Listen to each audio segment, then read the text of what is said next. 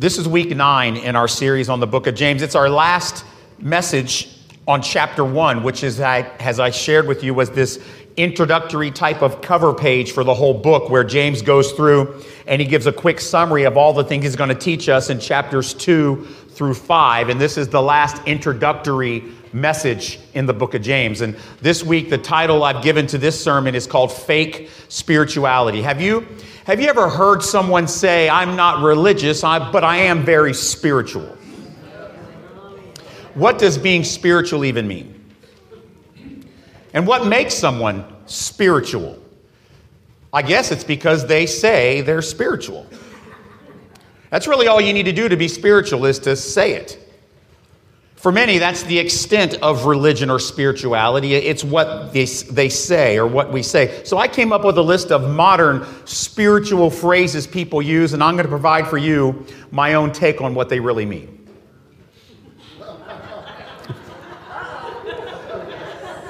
Follow your heart.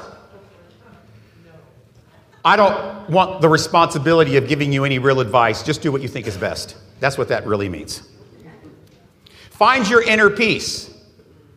You need to calm down. You're being too loud. Yes, that was a Taylor Swift reference. You noticed that. Or somebody just says prayers. That's a substitute for actually physically coming alongside someone. I don't want to do that, so I'm just going to pretend like I'm praying for you.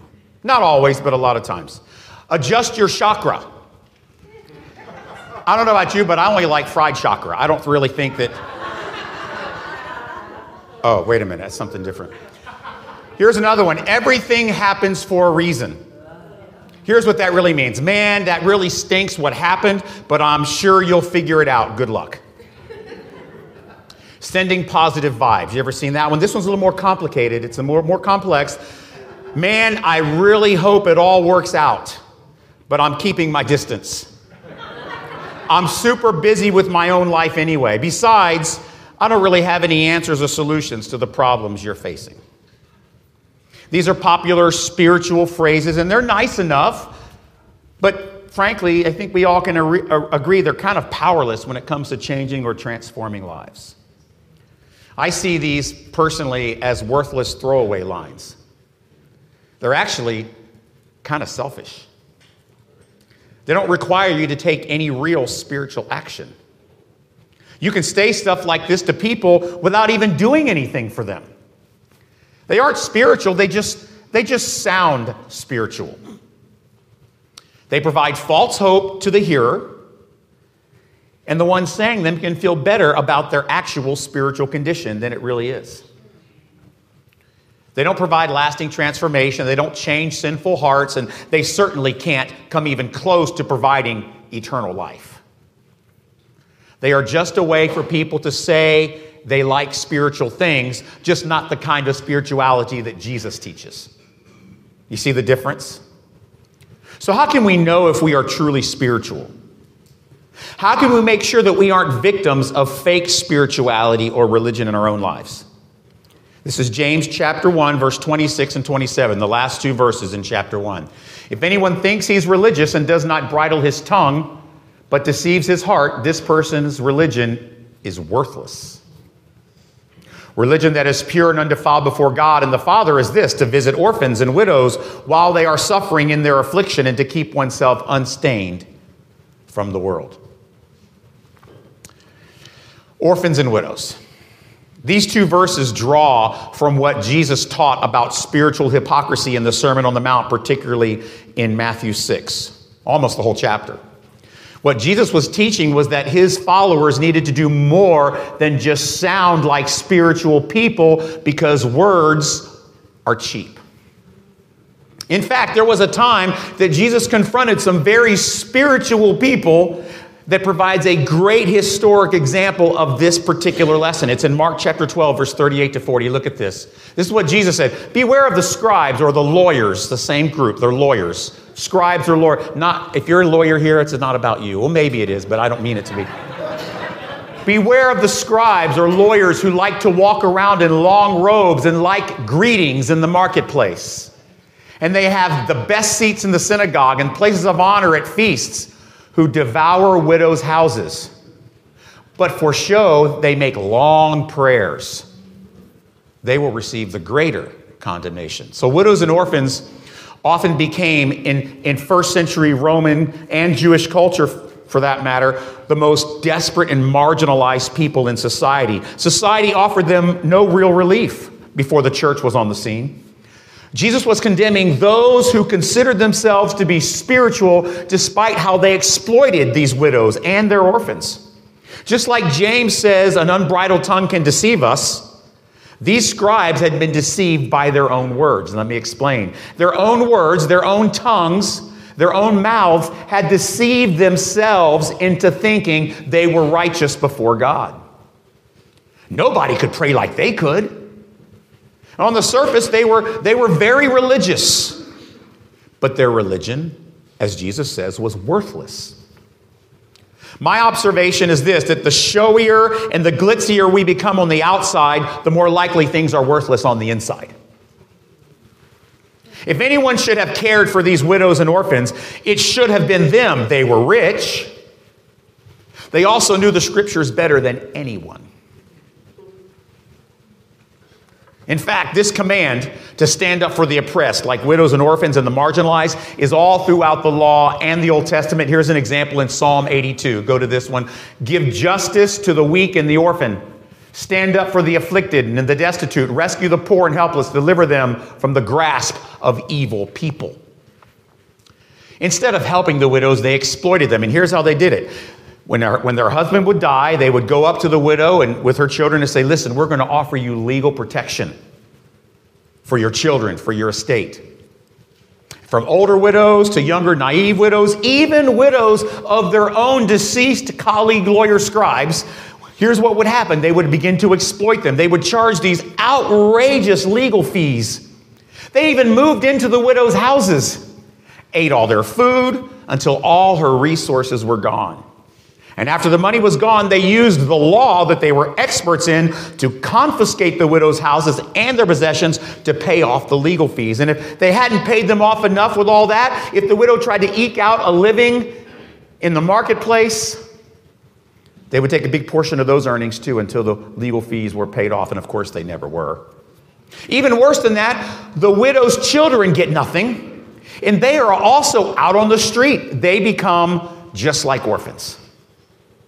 Everyone knew how this widow protection racket worked and how it was perpetrated by very spiritual people. These widows and orphans had no protectors, no champions, no advocates to look out for them. They were all alone. All of this was perpetrated by very spiritual, religious scoundrels. But man, at least these guys could really pray in public. They had that going for them. We have some interesting theology here on this passage. I'm calling this section self deception. So, James is providing another very critical test of our ropes of faith. And that test is this how to identify if we are victims of self deception and religious or spiritual hypocrisy. James reveal, reveals three steps in the progression of our spiritual self deception that we must be constantly, as a church and as individuals, on the lookout for. This progression reveals the difference between our fake spirituality or our hypocrisy and what James calls true religion. First of all, the first step is in the process is you become deceived by your words. This, this unbridled tongue he talks about, he says, if your tongue is unbridled, it's very different from the filthy overflow of anger and gossip or slander that we talked about last week. It's different from that. This unbridled tongue that he's talking about is when you've let your mouth take charge of your spirituality. Do you follow me? when your religion just becomes your words. See, your mouth is the quickest path to hypocrisy and deception. Just learn the lingo, polish your delivery, and bam. This unbridled tongue, when you allow it to take over your spirituality, will deceive you into thinking that you're spiritual or religious when you really aren't. The tongue can easily sound spiritual, and before you know it, you've deceived yourself. You lead yourself into a false sense of religion or spirituality, which sadly can be easily, get this now, that false sense of spirituality can be easily reinforced by others who are mesmerized by the external show that your tongue can put on. The lawyer scribes are very good at this.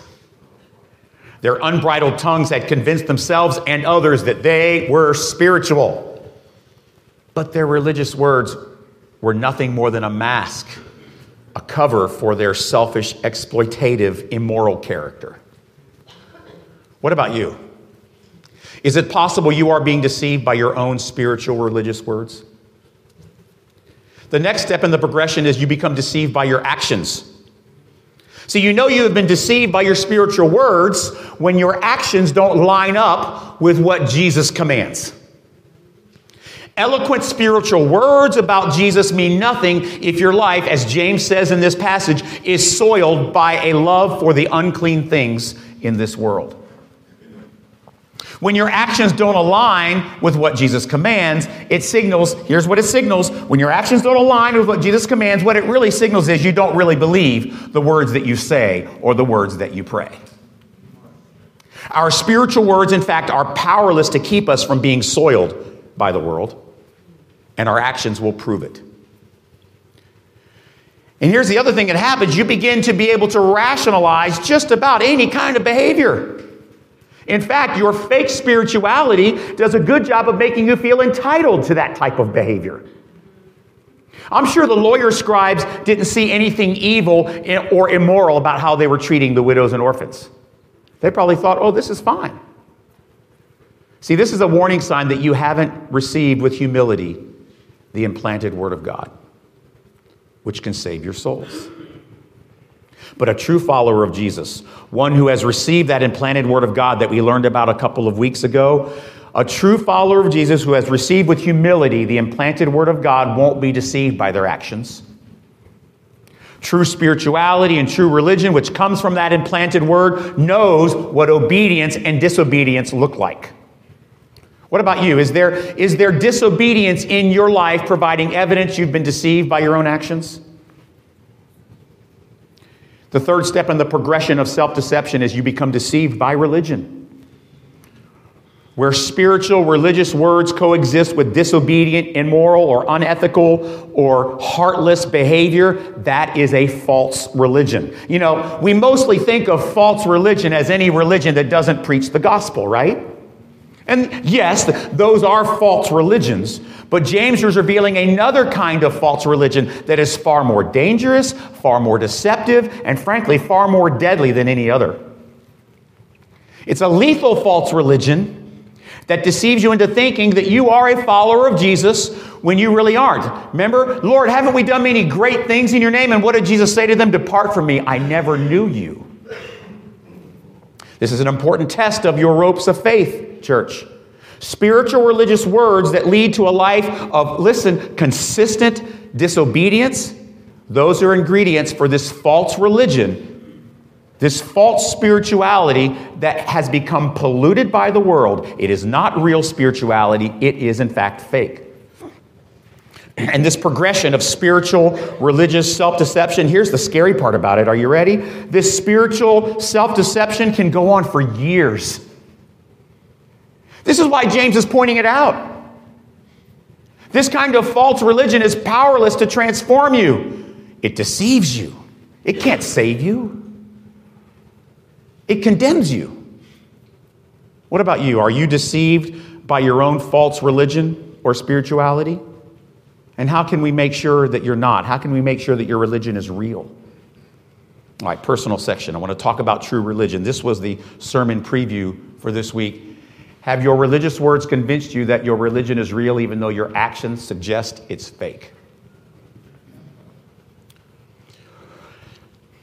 1 John chapter 3 verse 17 and 18. Look at this passage with me. If anyone has the world's goods and sees his brother in need, yet closes his heart against him, how does God's love abide in him? Little children, let us not love in word or talk, but in deed and in truth. So, standing up for the marginalized, like widows and, and orphans, has always been a part of what Jesus has commanded his church to do.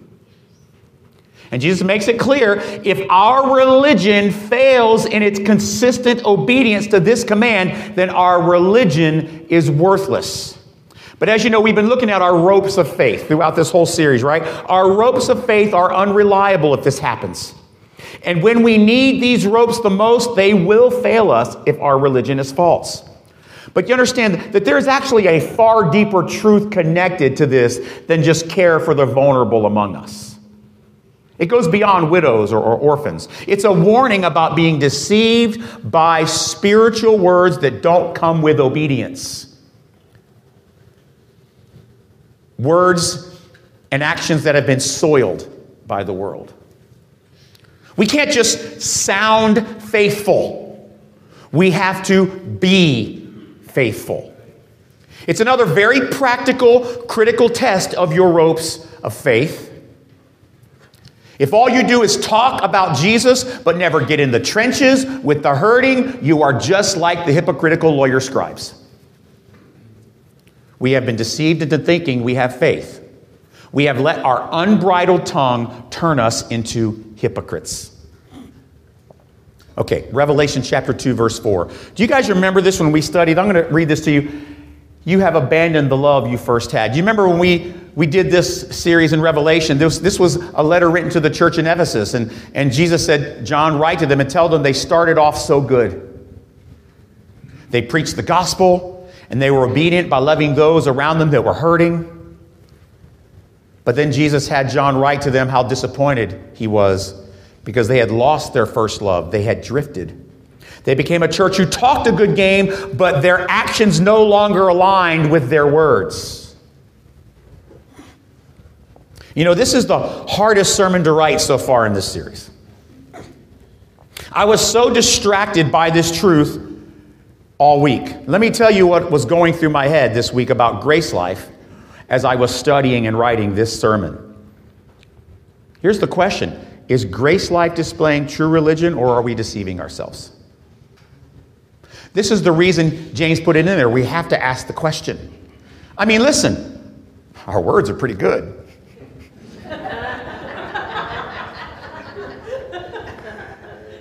But seriously, there's no doubt that this church family has, in its very short history, displayed true religion with our words and our actions in many examples. From day one, generosity has been one of our core values. Look, I'm not going to go into a long list of everything we've done. The record is there, and God has, God has done some incredible thing. And by God's grace, we have been tripping over these great works that He prepared beforehand in our community, right? But what if Hypothetically, I hope it's hypothetical. What if right now, today, as we sit here, is the peak of our faithful obedience to Jesus? What if today is as good as we get and now we start to slip? You know, it's possible. We're growing, we're in this new building, got a lot of good stuff going on. What if we lose our first love? Could Grace Life become deceived by all our talk about religion and become a disobedient church? What if our words and our, and our worship become more polished, but we become less generous, less obedient over time? We become more important than whoever the widows and orphans of our day are. That's my biggest fear as your pastor that we as a church start to drift. That we become deceived by our words and our actions and our religion. How tragic would it be if Grace Life lost its love for those like the widows and the orphans who can't fend for themselves? How tragic would it be if our words began to deceive us that we don't remain unsoiled from the world around us? Look at Isaiah chapter 1 verse 17. This is another example in the scripture in the Old Testament. Learn to do good. That's a continual process. You see that? Seek justice correct oppression, bring justice to the fatherless, plead the widow's cause. Focus on that learn to do good, about, good part for a moment. What about you personally? What does this test of the ropes of faith reveal about your spirituality and your religion this morning? Has your tongue deceived you? Are your words way ahead of your obedience or your actions? Is your, is your spirituality, in fact, fake? Do you just sound spiritual? Or do you have true religion that comes alongside those like widows and orphans? Does your faith inspire others to obedience to what Jesus commands? Like this one here, to care for the marginalized? Does your faith drive you to actions that are as deep and as compassionate as your words are spiritual and eloquent? Do you give of your time or your talent or your treasure as your church seeks to be obedient to these commands? Does your religion have the kind of obedience that cares for the exploited, the cast out, those left isolated and alone? So I have a great example of how we can encourage each other to make sure that we aren't deceived that our religion is real. About a month ago, a very faithful couple who's part of our church approached me, and they felt that God had been calling them to lead a new effort in our true religion. God had given them specifically, organically, a passion to help Grace Life build a very creative relationship through ways to support foster children in our community specifically. Together, we began praying and, and brainstorming and thinking about ideas of the way Grace Life could creatively display our true religion with foster children. We're in the process of that, and, and once we have a proposal to bring to the Shepherd team, we're going to bring it and we'll talk about it. We're not there yet, but, but we are working on something. You know what this is? This is an example this example right here is the best guard against fake spirituality. When we encourage and spur one another on to creative, obedient good works just like this. After all, that's what Jesus did for you when you, in fact, were a spiritual orphan, left for dead by the father of lies. Okay, this is the final message in this intro chapter. We've discovered multiple quick tests of your ropes of faith over the last nine weeks. And after baptisms next week, we're going to go even deeper into these tests because we must, as a church, know that our ropes of faith are secure. Don't you want to know? See, this is why we're going through James the way we are, so slowly and methodically and tediously and frankly, sometimes probably painfully. So we can analyze our faith and ask ourselves the hard questions and get real answers. Isn't that what we want? Don't you want to know? Don't you want to learn how to spot the evidence that the ropes of faith that you have will hold? We're going to continue our journey in two weeks with James chapter 2. Heavenly Father, we just come to you this morning and Lord, we confess there are times we do have our unbridled tongue taking control of our spirituality. Guard us from that. Lord, I'm kind of intimidated by the warning that says those who are teachers receive greater accountability. Lord, this is an important test that we must analyze personally and as a congregation constantly. Lord, we don't want to be caught in this process of self deception that starts with words and goes to actions and then gives us a fake religion. Lord, give us the wisdom to know what it means to work out our salvation with fear and trembling. And Lord, we pray that by your Spirit you would continue to give us creative ideas of how we can be obedient in our community. Lord, we pray that you would continue to give us organically people in our congregation who come up with thoughts and passions. Lord, now, Lord, we, we are going to have to have some wisdom to know what to do and when to do it and how to do it and how to pay for it. Or, Lord, we're going to need that wisdom. So we're trusting you for that as well. But Lord, we pray that the problem would be hey, we can't do this, it's too much, and not the other way, we're not doing anything.